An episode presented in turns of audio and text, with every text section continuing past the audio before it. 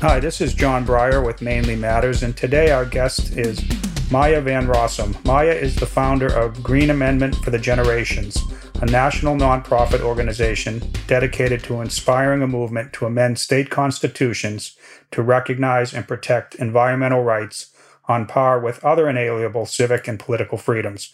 Maya, thank you for joining us today on Mainly Matters. Thank you so much for having me and talking about this important opportunity. Yeah, you know, it's it's our pleasure. It's always exciting and fun to have um, people on the show that are concerned with Maine, that are trying to make a difference in the lives of Mainers. So we're really glad to have you. Uh, it, it's my understanding that your organization works on affecting environmental legislation in various states across the country.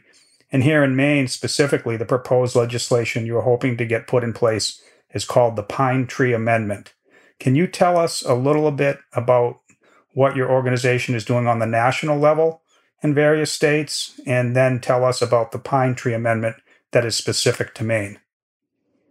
Yeah. So um, again, I really appreciate this opportunity because um, you know I, I think that here in in the United States of America, while we have a wealth of environmental protection laws, um, fundamentally these laws are really failing us, and we have communities that are drinking contaminated water and breathing contaminated air.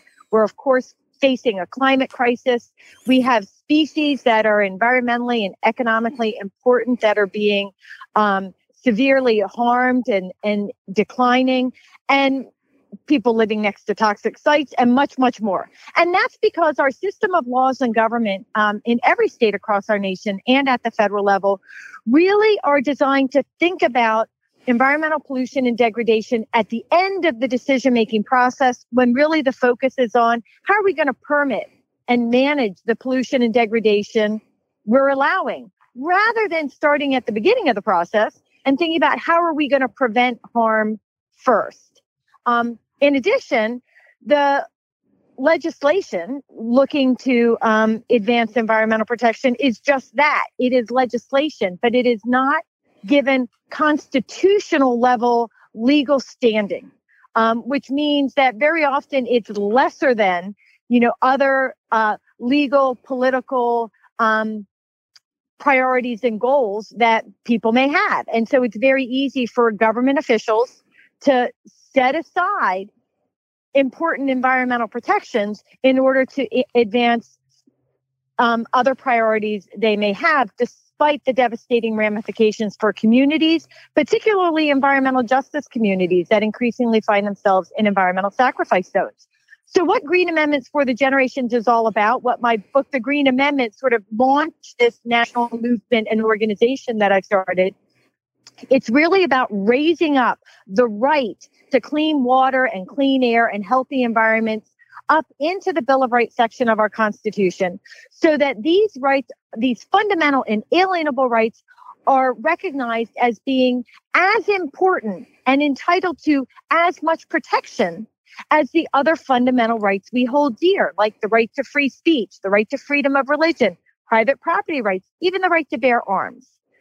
Um, and so that is that is what my mission is is really to inspire communities across the nation to do that. Um, i had a uh, I, I I founded this um, movement based on a grand success we had in the commonwealth of pennsylvania um, really breathing legal life into a long ignored constitutional environmental rights amendment. And um, we used it to defeat a very pro fracking piece of legislation that was going to take a bad fracking situation and make it dramatically worse for the people of Pennsylvania.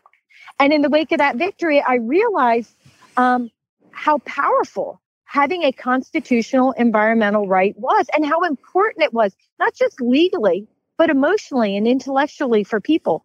So I looked at every constitution across the nation and I found that there were only two states, Pennsylvania and Montana, that raised up environmental rights as a constitutional right in the Bill of Rights section of their Constitution.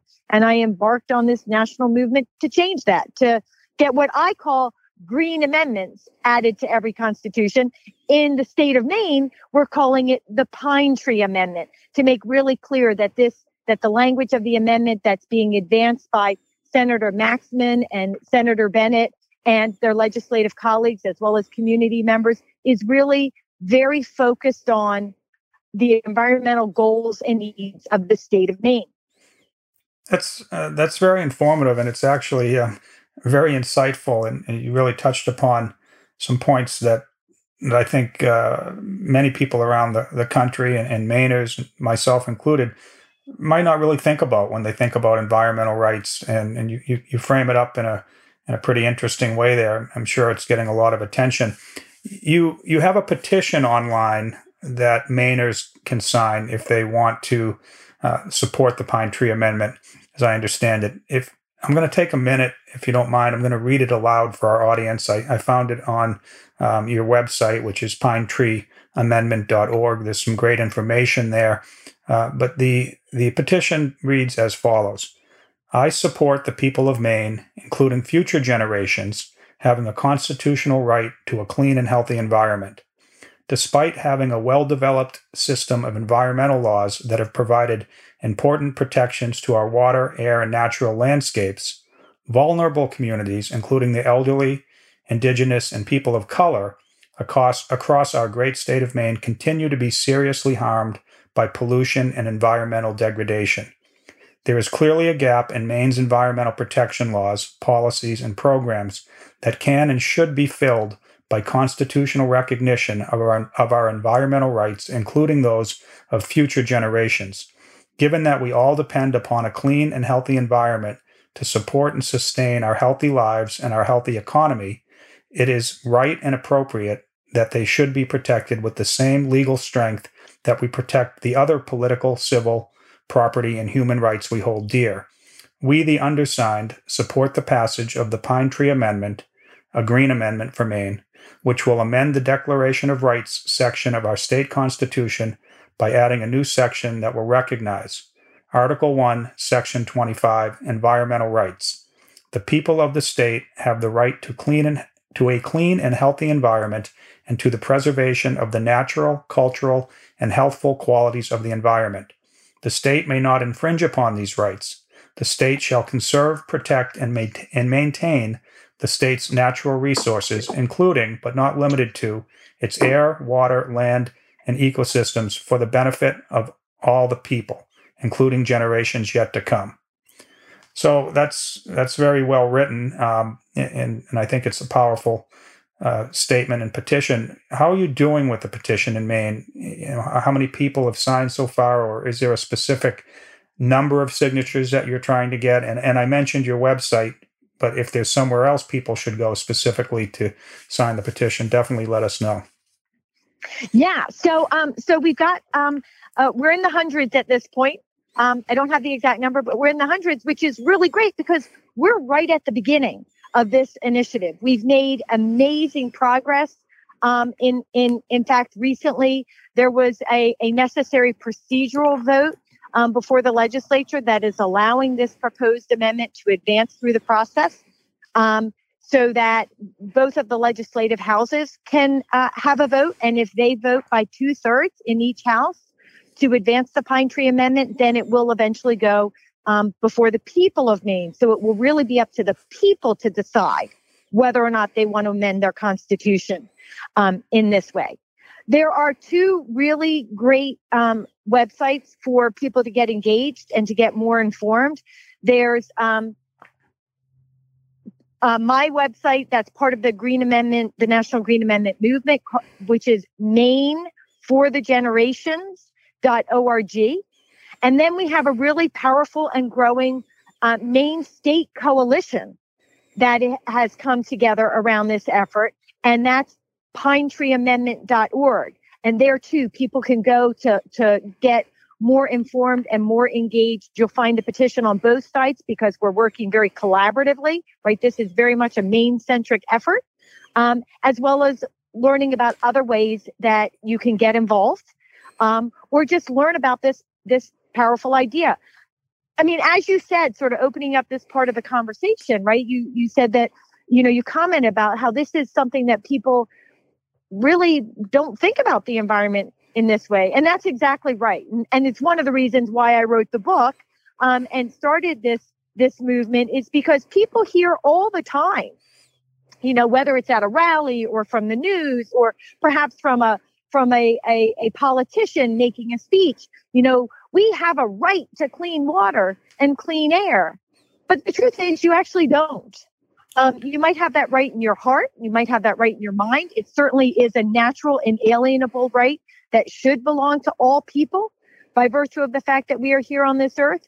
But if you can't constitutionally enforce that right, then it's not really yours. It's great rhetoric that government officials can use. Um, and it sounds great at a rally or a press conference, but it doesn't actually change the lives of people who are being damaged by pollution and degradation. So raising up the environment to the constitutional level really returns the power to the people to hold their government accountable when government isn't properly protecting our water, our air, and our environment for the benefit of all of us equitably, including future generations. And that's why the Constitution, you know, bringing the Constitution into this just makes a dramatic difference. It's about giving the power back to the people, um, yeah. not about, um, you know, growing the power of government. Yeah, that's that's that's really uh, very insightful. I mean, just on the personal level, I I own 88 acres in Solon, Maine. Um, it's called Camp Dirigo. The, the, the concept when I acquired it is to develop a nonprofit uh, fly fishing retreat for um, veterans, but it, it, has 1,500 feet on the Kennebec River, and um, we were able to get permission to um, dig a um, about a one acre uh, pond on the property to stock with trout, and got a permit from the state mm-hmm. of Maine to put trout in it. But uh, on the other hand, there's ATVs that um, just drive all through the property and all around it, and they're kind of grandfathered in because of the trail system. And um, certainly, I don't want to take away people's right to enjoy ATVs. But at the same time, on this particular property, you know, they're tearing up and down and all over the place, and it's loud and it's it's a little bit unsafe sometimes, and um, that's kind of frustrating. So uh, I don't want to digress too much, but but but definitely, I, I, can see how shifting the the narrative on on people's rights to uh, the environment, as opposed to a kind of permitting process to justify certain activities, it, it might be much more beneficial to to look at it um, in a much different perspective from the start. Uh, your organization talks a lot about the topics of environmental justice and environmental racism. What can you tell us about those things in particular? You know, what specifically is environmental justice, environmental racism, and who does it affect, and how does it affect people? So, um, in, environmental racism is, and, and the creation of environmental sacrifice zones, which is sort of a part of that, is really about the many ways that government, through the implementation of existing laws, really targets Native American communities, communities of color, other indigenous communities for highly polluting industrial activities, uh, toxic contamination, uh, water contamination, and other environmental harms. And what they do through the implementation of existing laws or through the absence of laws that are really about ensuring that all people have the same equitable protection when it comes to the environment, what happens is that indigenous communities, communities of color, and low income communities find themselves consistently becoming home to more and more air pollution, water pollution, toxic soil pollution that damages every aspect of their lives. It harms their health, it harms their property values. Um, it makes them more uh, susceptible to serious illness like COVID.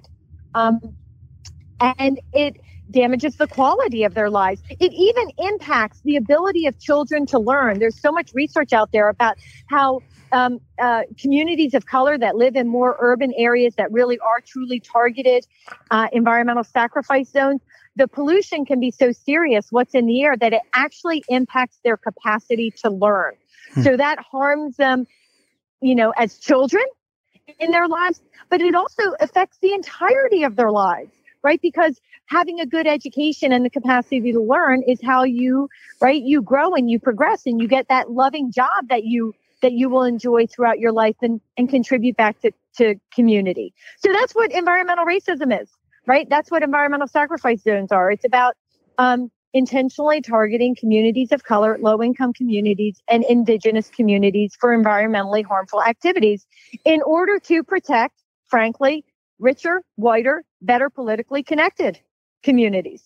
Environmental justice um, and the environmental justice movement, which really is an outgrowth um, decades ago of the civil rights mo- uh, movement, is about recognizing that environmental racism is real and that we do need true justice when it comes to the environment, that all of us should have access to clean water and clean air and healthy soils in which to grow, grow healthy foods and good quality communities to live in that include healthy environmental attributes. Uh, there has been, you know, wonderfully a real raising up of the importance of of the environmental justice movement and highlighting how serious and real and devastating environmental racism is, and that um, environmental justice, just like when we talk about policing and healthcare and education and economic reform, in order to restore or to restore justice for communities of color on those many fronts, there's now a real recognition that the environment also needs systemic reform in order to provide equity for and protection for all communities of color for the environment. Raising up constitutional environmental rights into the Bill of Rights section of the Constitution is a powerful tool for ensuring true environmental justice and ending environmental racism. Because when we have a constitutional environmental right in the Bill of Rights section of the Constitution, it means that all people, regardless of their race, their ethnicity, their socioeconomic status, we all have the same constitutional right to a healthy environment. And government officials become duty bound, constitutionally bound to protect the environmental rights of all the people equitably. And when government fails to do that, people who are being harmed, um, marginalized communities that are being harmed, now can have access to the courts to make their case that their constitutional right is being infringed upon. And in so doing, to, you know, restore, restore the protections that they are equally entitled to along with everybody else. That right to have their water and their air and their soils and their communities benefit from healthy quality environments, just like everybody else. There are many, many ways that the Constitution actually accomplishes this. And so we do at maineforthegenerations.org. Um, you will find materials about the environmental justice values of having a constitutional green amendment. And so if people are really focused on that, I hope they'll they'll take a look at that. Um, and also know that on um, National Green Amendment Day, July 13th, we're going to have a special program really focused on environmental justice, and people will be able to learn more about that um, at that website. Okay, well, well thank you. That it's very uh, powerful. The, the, the words you just put together there, it, it really opens up one's, um, I think, frame of thinking because myself included and probably many people listening uh, aren't really aware of some of the uh, things you just talked about in, in regards to how the environment would play a role in um, other people's lives in, in that capacity. So interesting and insightful, and definitely uh, I think we'll have some people thinking more about that and, and hopefully researching more and learning more about it. Um, specific to the state of Maine, how does the proposed Pine Tree Amendment actually go? You know, to become a, a law? Like, it, what will it take? What steps will it take to make it actually happen? And, and do you have any estimated time frame as to when you hope it, it might actually, you know, go into effect? So there are two possible pathways at this point. Um, the the the the first pathway in terms of timing. Um, the first is that um, the each of the legislative houses of the Maine legislature will vote on a Pine Tree Amendment and advancing it forward. And if two thirds of the legislators in each of the legislative houses vote in support of the Pine Tree Amendment this legislative session, then it will be on the November ballot for the people of Maine to be able to vote in November to have a constitutional right to a clean and healthy environment.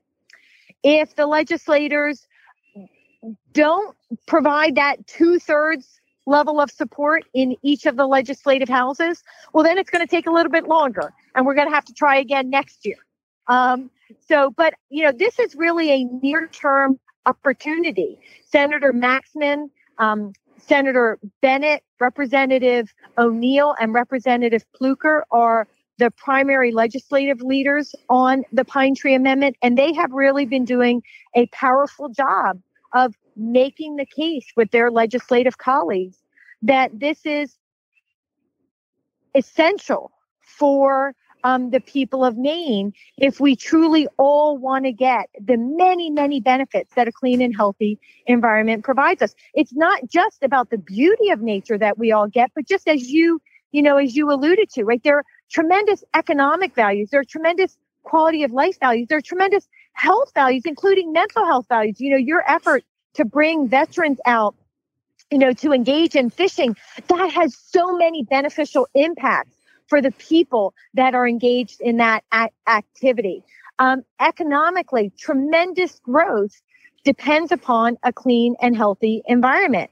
And for you know those industries where you you might say, well, you know, uh, big business or development, you know, how are they going to benefit from the environment? Well, you know, uh, manufacturing needs clean water. Um, pharmaceuticals or other industrial operations need healthy workers. Um, you know, they're they're and the energy industry, they too have a pathway. They can, you know, there are many, many ways to create energy, to engage in development. You can do it the right way or the wrong way when it comes to the environment. What a constitutional um, environmental rights amendment does, it says that whatever industry you work in, you have to do it the right way when it comes to the environment. For developers, right? Developers, you might say, well, how will a developer benefit? Well, developers benefit immensely from sustainable development projects. Not mm-hmm. only um, do their projects sell at a higher price point, right? Do they get more money when they actually reach sale, but they actually sell more quickly. So I don't care what business you're in, you will benefit from the right to a clean and healthy environment for all the people of Maine. And all business operations have the opportunity, again, to be part of the solution. And the Green Amendment just helps make sure that everybody is refocusing on how can we live our lives? How can we advance our economic development in a way that protects the environment at the same time we're accomplishing whatever our other, you know, our other goals are. Sure. And, and, um, it's interesting, you know, you do have a, a, path to to success. It seems that that's defined and, and, might be reached in the near time. The November ballot would be uh, an amazingly, you know, condensed time frame to get something like this through. And I think that you know where we are as a society today with online, you know, this podcast, uh, websites, just social media gives gives people such as yourself a much broader platform and a, and a much um, broader way to reach people and get them engaged. Uh, many years ago in the mid 90s, I proposed a citizens initiative in the state of Maine to raise the age to buy cigarettes from 18 to 21, um, simply because uh, no one was waiting till age 18 statistically to start smoking. they were they were all getting uh, hooked at age 15 and 16, and and, and it was very difficult back then. Um, you know, there was no internet really at all. It, it, was, it was all, you know, getting signatures and, and, a much harder way to get your message out, much more costly. Um, I wasn't able to get enough signatures. And interestingly enough, it took the state of Maine about 20 years, a little over 20 years, and then they changed the law and made it you have to be 21 to buy cigarettes. So I was a little ahead of my time, I guess, with that. But certainly with what you're doing um, and the way you can reach people, um, I think it's not it's exciting that you can kind of make these uh, fundamental change proposals and, and, get them moving as quickly as you're able to do. So that's great. Uh, regarding the state of Maine and on the national level, who are your opponents? Like who opposes this? Um, what's their argument? And you know, is there a sig- significant opposition that you have to overcome? So, so the arguments in opposition in all of the states where um, there is a Green Amendment effort, a constitutional environmental rights amendment effort advancing. All the counter arguments are amazingly the same and equally, um, in some cases, silly, in other cases, ill informed, and in all cases, easily overcome. So, you know, one of the primary arguments, as you can imagine, is business operations, developer, industry, you know, try to suggest that if the if a constitutional environmental rights amendment is passed, is added to the Constitution, that all economic development in the state is going to stop. Well, that is simply not true. First off, um, you know, people who are really paying attention to to to environmental protection and economic growth understand the powerful connection between a healthy environment and a healthy economy when our water, our air, our soils are polluted and devastated and damaged, when people's healthy lives are harmed by pollution and degradation, all business is harmed. Because again, business operators themselves need healthy, clean natural resources, whether they're part of the ecotourism industry or not. And they all need healthy workers, healthy, happy workers that can and want to come to work, right? And can work well in whatever business we're talking about. So a healthy environment and a healthy economy go hand in hand. A healthy environment also helps to avoid the economic consequences, harms, the, the cost to taxpayers and to government um, and to people that come from pollution and degradation. You know, when when when we have too much air pollution, kids and adults suffer from increased asthma attacks and heart attacks. That's increased medical costs for individual families as well as for government when we devastate our landscapes so that flooding and flood damages increase and downstream homeowners literally get washed out of that their homes it costs them in terms of their health and their safety and their bank accounts but it also costs our communities our state governments even our federal governments and taxpayers who really have to help those communities rebuild rebuild their lives rebuild their homes hopefully rebuilding their homes on safer, higher ground as opposed in, to in the same dangerous places.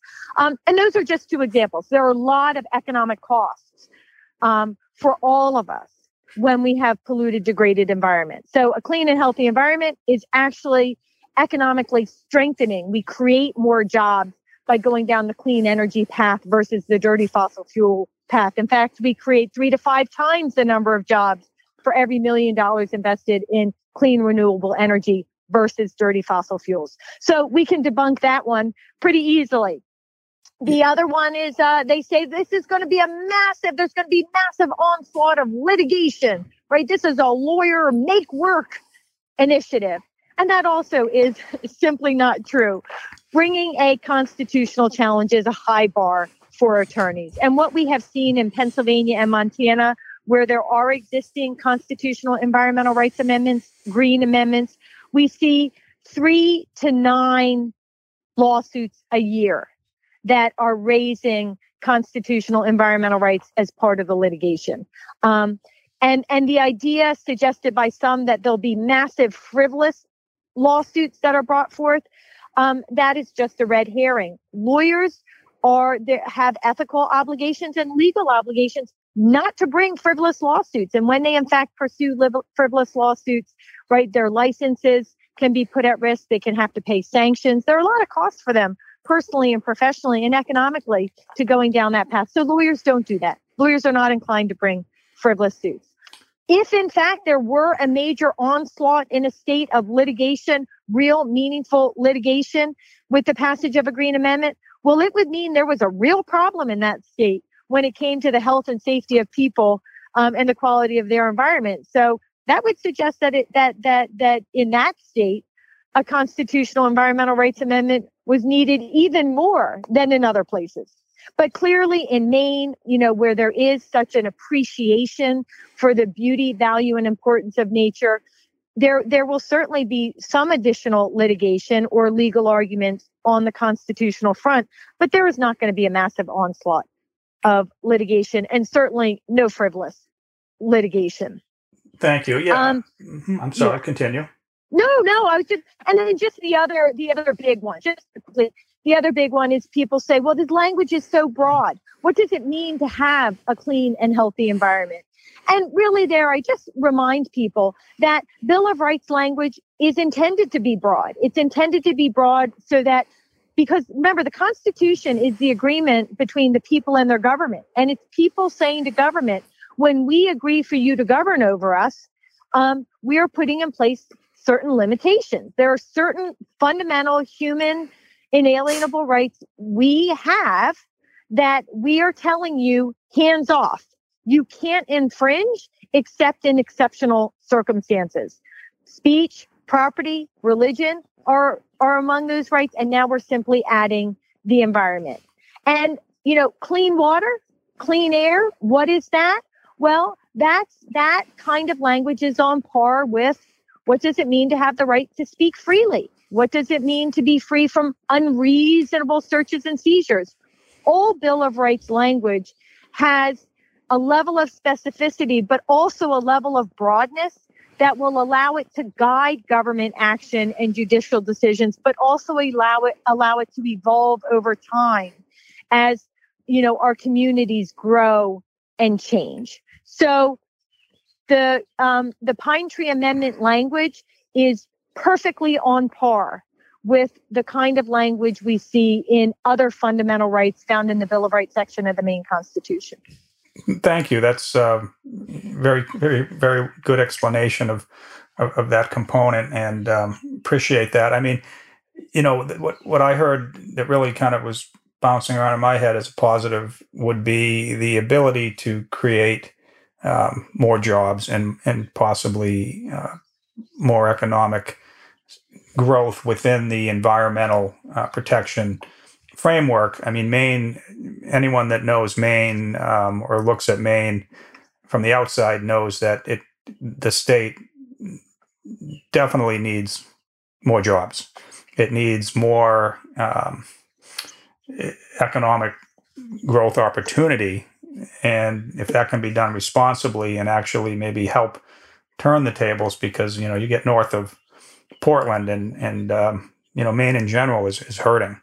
Um, very low incomes, not a lot of uh, upward mobility. It's the oldest state in the country. Many people leave leave Maine um, as young people, not because they want to, but because they they kind of have to to find work uh, to just uh, you know so it's a difficult thing. But if, if this sort of thing could help maybe turn the table and um, highlight Maine's environmental beauty and, and, its natural resources in a responsible way, and also create job opportunities and growth opportunities, and, and highlight that, it, it, could be a real, uh, real shining star on the on the national level to show how this type of um, environmental legislation can actually turn into a an economic um, growth engine for for some states and and convert. And I just want mm-hmm. to add to that. You know, I think that that one of the things I want to highlight is one of the things that's so powerful is this is a, a modern transformational environmental protection movement, and we do have 12 states where there are Green Amendment proposals, constitutional environmental rights amendment proposals.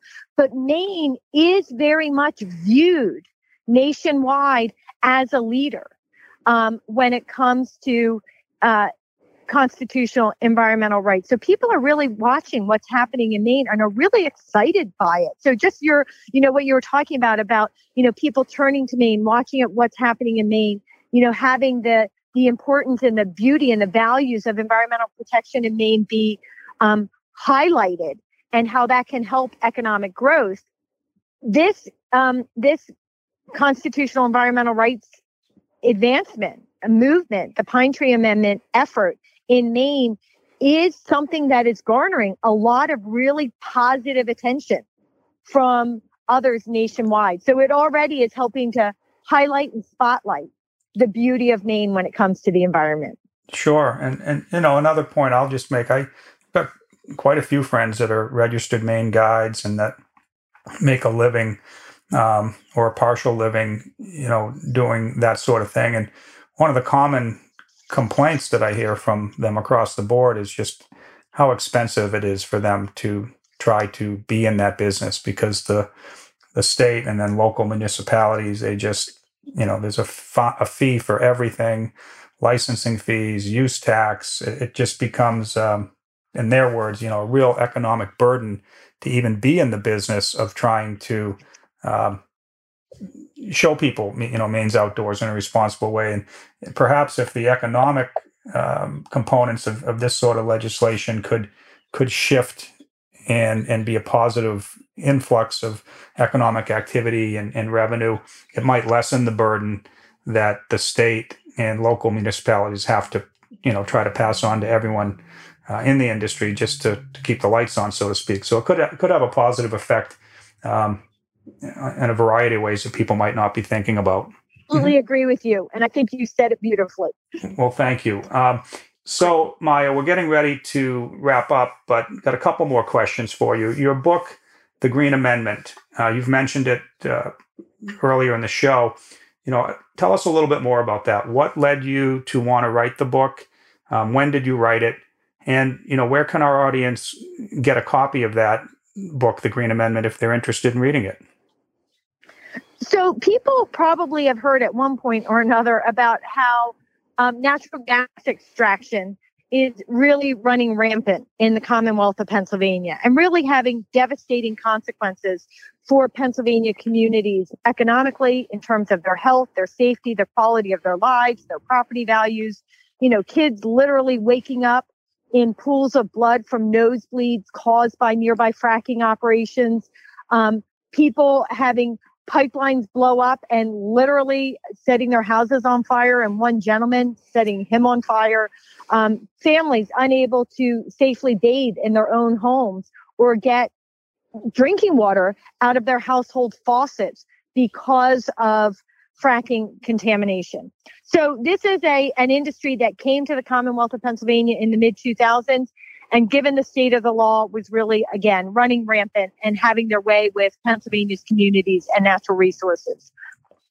The but for the fracking industry and for their um, mm, political allies, you know, they wanted to find a way to make it easier for themselves. And so the the fracking industry wrote a piece of legislation that the Pennsylvania legislature um, passed and the governor signed in in 2012 that was going to make it even easier for the fracking industry to advance by putting in place automatic waivers from environmental protection standards, by overriding local zoning um, so that towns who wanted to limit this industrial operation to other areas of their community where industries were operated were in fact forced to allow fracking in the heart of residential communities, nearby homes and hospitals and playgrounds, and much more. And so a bad situation was going to get much, much worse if this law called Act 13 was allowed to stand.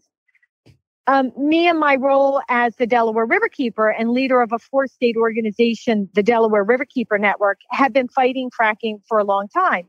So when this law was passed, you know, we we knew we had to find a way to challenge it. And we are an advocacy litigation organization, so you know, thinking about a lawsuit was a natural, important, and needed step here. The thing is, is you know, when you have a law that's been passed by the legislature and signed by the governor, your your options for overturning it, turning it back, are very, very limited. Usually, it can be limited to you know protest and hopefully electing better people to office during the next election so that maybe you know you have people in po- positions of political power that will turn back the bad law whatever it is you were challenging. But we knew with act 13 if we allowed this law to advance to get a foothold to begin to operate it was going to have immediate devastating consequences that could never be undone regardless of you know um, future alterations. So so we had to stop the law before it even started and when thinking about the legal path for doing that, we remembered that in the Pennsylvania Constitution, there was actually this environmental rights amendment that had been placed in the Constitution decades before, but had been um, I, determined by the Pennsylvania courts to be just a statement of policy and to not have the same legal strength as other fundamental rights in the Bill of Rights section of the Constitution. So we had this great language on the book, but nothing had you know changed in terms of environmental protection in the state but we thought i and my attorneys thought you know that maybe this law was so egregious that this would be our opportunity to get the Pennsylvania Supreme Court to reconsider that 42 years of bad precedent. And long story short, they did. And they did so in significant part based upon Pennsylvania's constitutional environmental rights amendment. So we got that law, the provisions we were challenging to be declared unconstitutional and stopped the law before it even got a chance to get started and prevented a whole host of harms that would have come cascading down on environmental envir- or on Pennsylvania environments and communities um, if the law had been allowed to go into effect. In the wake of that victory, right, I started thinking about how powerful our victory was in terms of environmental protection, how transformative it was in terms of the law, and recognizing that people didn't just have an inalienable right to clean water and clean air, but they had a constitutionally enforceable right to clean water and clean air. And I did my research and I looked at every constitution across the nation and found that there was only one other state that had an environmental rights amendment similar to what Pennsylvania has, and that's the state of Montana. So I went about defining this idea of a constitutional green amendment and what would be the essential elements to have strongest constitutional protection for environmental rights. Again, I dubbed it the Green Amendment, um, and started to try to spread the word to other states and other communities. And it quickly became clear that there was so much interest in this idea that I needed to have a larger platform to advance it. So I wrote the book called The Green Amendment Securing Our Right to a Healthy Environment that was published in November 2017. And then I founded Green Amendments for the Generations and, you know, started to spread the word, but also um, equally as important, make sure that I could be there as a partner and a resource for the people in the states that wanted to grab a hold of this idea. And um, so I work very, very closely with the communities that are interested in this idea in all of the states where it's advancing. In the state of Maine, and every every state, the the you know the movement got started in a different way. In the state of Maine, which is you know in each state, it's very much driven by the individuals and the organizations that we work with in that state. We're the resource and a partner, but it is driven by the people of that state.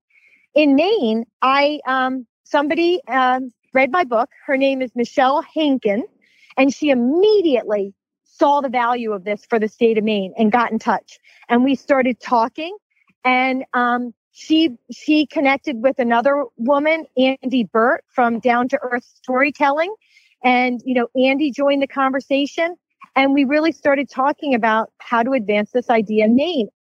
That was where it began with these two really powerful women in Maine recognizing that there was value for this for the people of Maine. And at this point, there is now a growing coalition, more and more people coming to the movement. We have powerful legislators, as I said, Senator Maxmin, Senator Bennett, uh, Representative O'Neill, and Representative Pluecker that really are at the forefront of advancing um, this concept in Maine. And um, and it's going beautifully. Oh, and if people want the book, because it does, I really try to make the case.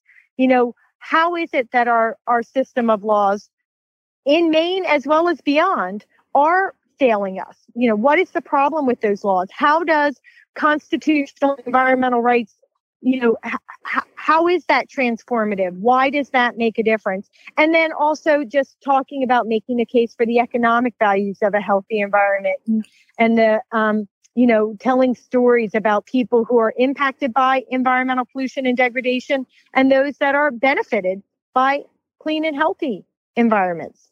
So um, I call it, I really, I think of it as a glorified fact sheet, um, but it is a book. It's written to be um, enjoyed. And, and I am proud to say that it, it has won um, a really wonderful award and, a, and an honorable mention in some um, great book awards and uh, so if, if folks want to buy it, they can, uh, if they go to maineforthegenerations.org, you can find out how, how to buy the book. You can buy it on Amazon. And I do want to assure people that, you know, I wrote this book because I believe in this idea and I believe in this movement. And um, not a single penny of book sales goes into my pocket. Every bit of profit goes right to the Green Amendment for the Generations organization and movement. Because for me, this is about saving the world. It's not about making money, right? So, um, so if people are interested, that's that's how they can get a copy, but that's also how they can, you know, help support the movement. Wonderful. Well, thank you. That's uh, that's amazing um, to hear the whole whole backstory there. Again, um, I think everyone's familiar with with Amazon, so anyone can go to Amazon and and um, look for the Green Amendment and pick up a copy if they want. Good to know that the proceeds are supporting your cause. Um, so, Maya, thank you so much. We're, we're going to be wrapping up here, but before we go, and for our listeners, that again, if they're in Maine and they want to help uh, support the Pine Tree Amendment, um, they want to help your efforts. I know they can go to your website, pinetreeamendment.org. There is a link there. I'm looking right at it on the homepage that says Take Action. Um, there's some drop down tabs Become a Leader, Write a Letter, Sign the Petition underneath that ta- Take Action tab. There's also a link to your national movement. Um, very, very uh, cleanly done website with some straightforward information. Uh, but just recap: if, if if someone out there is listening and they they want to help, um, what's the best way for them to do that right now?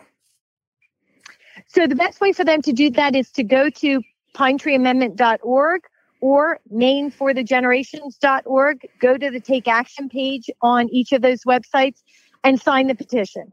And as soon as you sign the petition, we will get you engaged, right? And and and bring you into the movement to the degree that you want to be a part.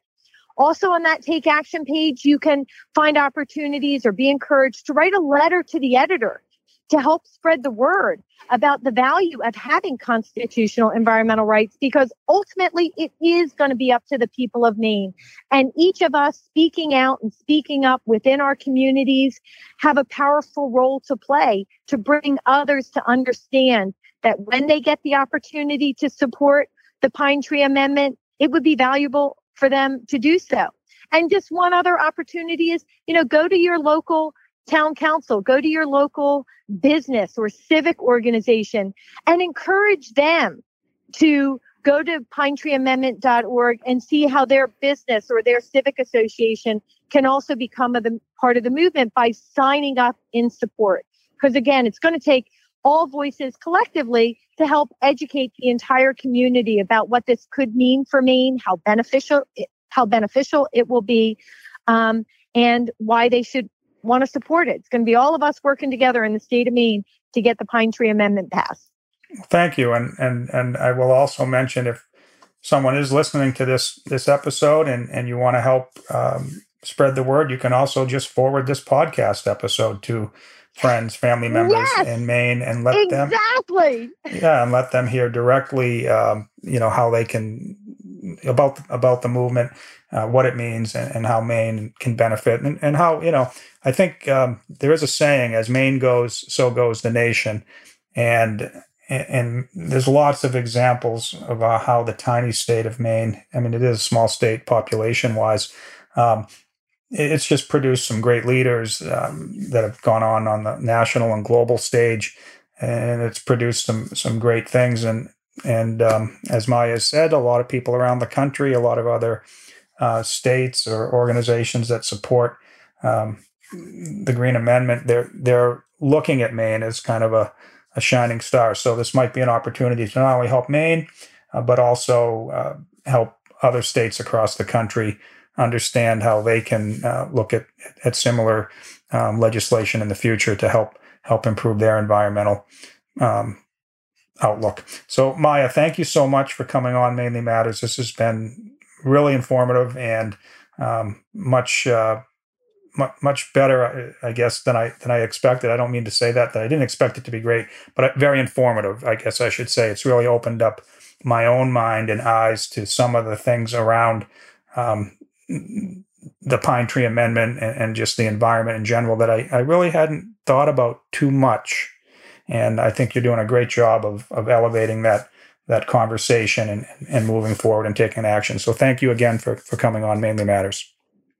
Well, thank you so much for those kind words. It really means a lot to me to hear that from a leader like you who is making such a difference in spreading the word and your own good works on your property. So it means the world to me. And I'm I'm glad I was able to share this in a way that was engaging and and helpful. And um, really, really appreciate your support in helping to spread the good word. It's through people like you, right, that we're going to be able to reach all the audiences. Um, everywhere in Maine and get this movement really, really advancing as powerfully as we need it to be. So thank you. Well, you're welcome, and thank you as well. Again, it's been been a pleasure. This is John Breyer with Mainly Matters. We'll be back soon with another episode, and thanks for stopping by.